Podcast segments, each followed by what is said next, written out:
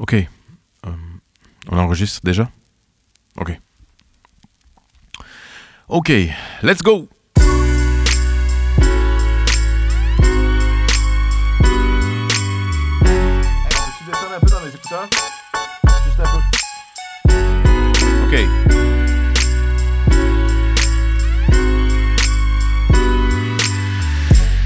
Probablement 11. Ça, c'est le titre de ce que vous êtes en train d'écouter. C'est le titre de ce que je suis en train de lire. De loin, une des choses les plus difficiles que j'ai eu à écrire. Puis là, je parle de ce qui s'en vient, de ce que je vais écrire, pas de ce que je viens de dire, évidemment. Faut comprendre que ce que vous êtes en train d'écouter... Eh bien, je le lis maintenant en sachant que vous allez l'écouter plus tard. Mon maintenant, votre maintenant. Mon futur, votre présent, le temps d'un instant. Et tout ça, je l'ai écrit bien avant. Tout ce qui s'en vient est en cours d'écriture depuis bien longtemps. Depuis au moins 39 ans. En fait, je dis que ça va être difficile... probablement difficile, parce que je veux parler de la mort. Mais la personne en question est encore vivante. Je veux parler de deuil, mais la personne en question est encore vivante. En fait, elle n'est pas morte. Mais c'est comme si...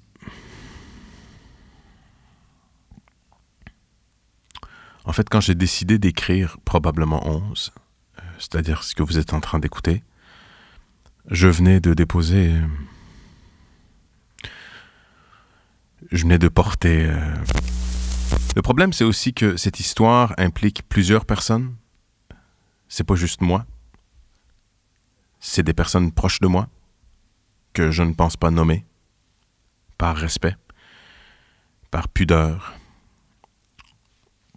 Par peur aussi.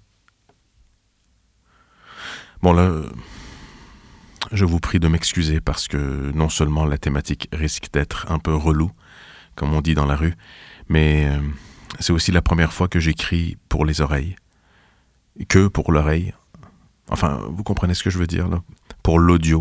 Okay. Puis là, c'est pas un podcast. Là. On va pas résoudre un mystère...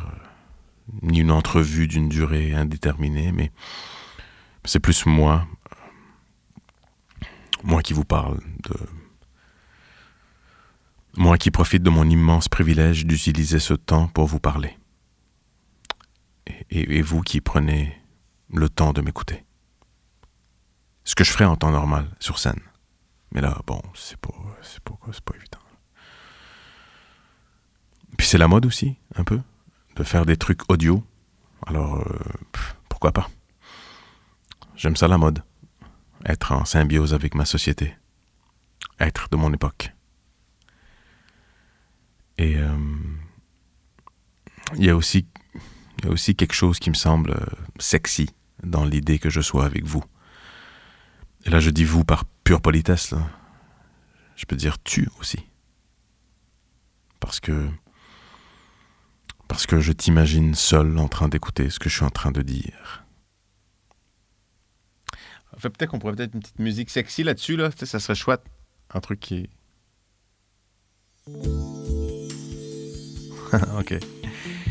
Et que je t'imagine assis dans ton salon, dans l'espace où... le salon, là, ou la salle à manger, là où t'écoutes ta musique, en fait. Je t'espère heureux, détendu. Peut-être que tu m'écoutes en courant dans la rue, en faisant ton jogging, dans un parc, t'es peut-être en train de faire le ménage. T'es en train de faire le ménage dans un parc, là. T'es peut-être dans ton bain, avec moi dans le creux de ton oreille. Ok, c'est bon la musique est là, on peut fader out la musique. Peut-être que tu commences ta journée en fait, peut-être qu'elle finit ta journée. Peut-être que tu bois un verre de vin ou même une bière détendue, puis c'est ça qui est chouette. Ce que je veux dire, c'est que je peux t'imaginer comme je veux. Tu peux être qui je veux. Tout le monde. et personne en même temps, c'est chouette. Et extrêmement difficile.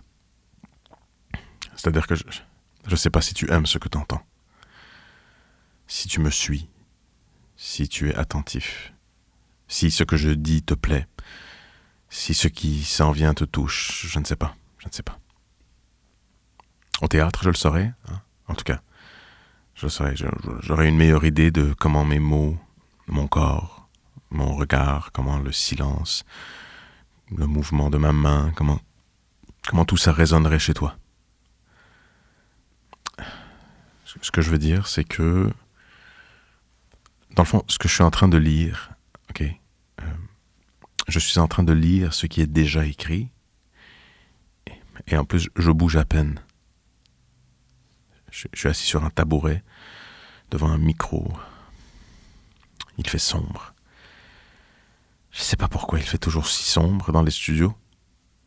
Pourquoi c'est tout le temps tamisé? Je veux dire, je suis presque plongé dans le noir, seul. L'autre bord d'une vitre, comme dans un aquarium, scellé. Dans un tube, où tout ce que j'entends, c'est ma voix. Toute de ma voix. De l'autre bord de la vitre, en liberté, on me scrute, on m'écoute. On entend chaque hésitation, chaque son étrange que fait ma bouche. Je m'entends respirer. C'est insupportable. Parce qu'une fois que tu t'entends, tu peux plus le désentendre. T'entends tout trop de salive, pas assez de salive. Le son P qui pétarade, le S qui siffle, le T qui tranche, la mollesse de mon M... Le X en fin de mot qu'on n'entend jamais, muet, timide. Le X qui ne sait même pas pourquoi il est là. Le X qui est mal à l'aise face à l'absence du S qui siffle sans cesse qu'on a choisi de remplacer. Ou ma respiration qui est bloquée, là, saccadée.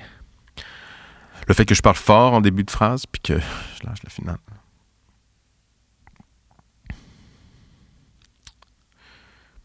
Voilà, dans mes écouteurs, j'entends mon cœur qui bat dans mes oreilles. C'est flippant. Je lève les yeux du texte que je suis en train de lire et je regarde les autres à l'autre bord de la vitre, en liberté, qui réagissent à moi, qui parlent de mon cœur qui bat dans mes oreilles. Il lève les yeux puisqu'interpellé. Il y en a un qui me sourit. Il me fait un pouce en l'air et replonge dans ses écouteurs. Et les autres, ils m'écoutent pas, là. Ils ont l'air de s'en coller, c'est ce que je fais. Alors, il y en a un qui dit quelque chose et ils rient tous. Qu'est-ce qu'il y a? Qu'est-ce qu'il y a de drôle? Non, rien. Ça n'a rien à voir. Continue, là. Ça va bien. Ah. OK. Ça n'a rien à voir. OK. Ils doivent s'en coller, là. Bizarre quand même, là, qu'ils se racontent des blagues et que ça n'a rien à voir avec moi, ici, qui me livre.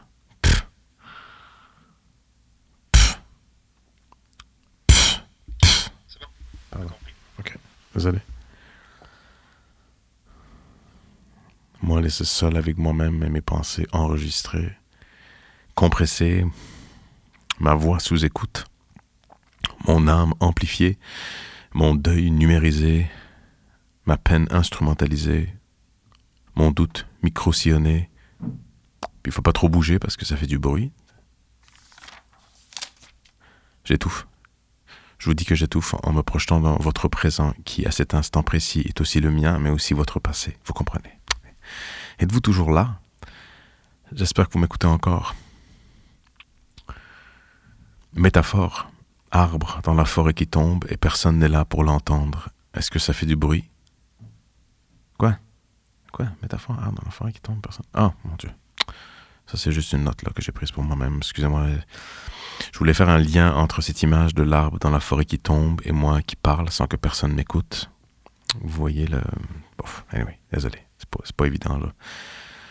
Regardez, je vais me concentrer et y arriver. OK, je veux dire, je vais pas vous saouler davantage avec ce processus et je vais y arriver à ce dont il est question. Donc, quand j'ai décidé d'écrire probablement 11... c'est-à-dire ce que vous êtes en train d'écouter, je venais de déposer... Je venais de... Oh, arrête la musique. Avez-vous déjà...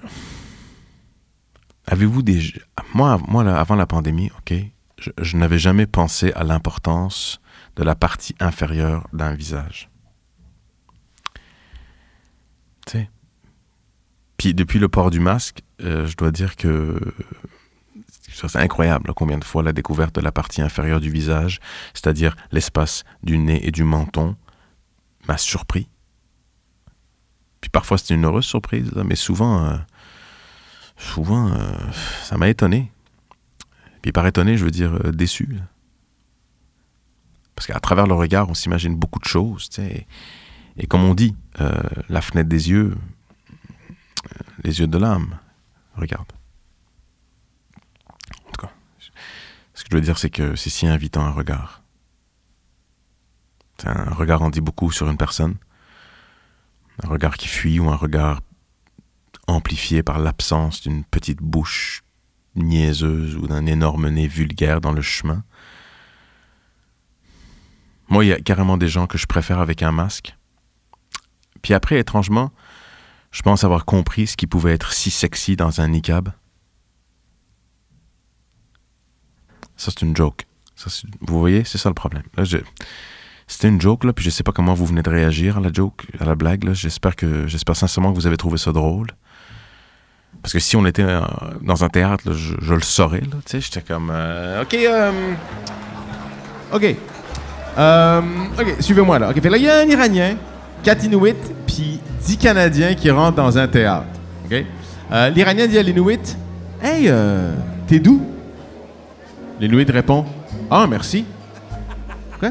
Non, je veux dire, « T'es d'où? » réplique l'Iranien.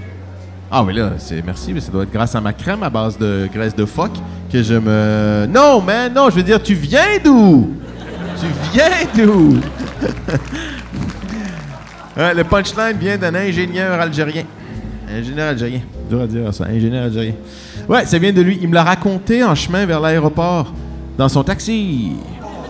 Oh, hey, on peut plus rien dire! OK, maintenant, par applaudissement, gang. Qui, ici, a de plus en plus peur des Arabes? Hein? Come on! Les Arabes!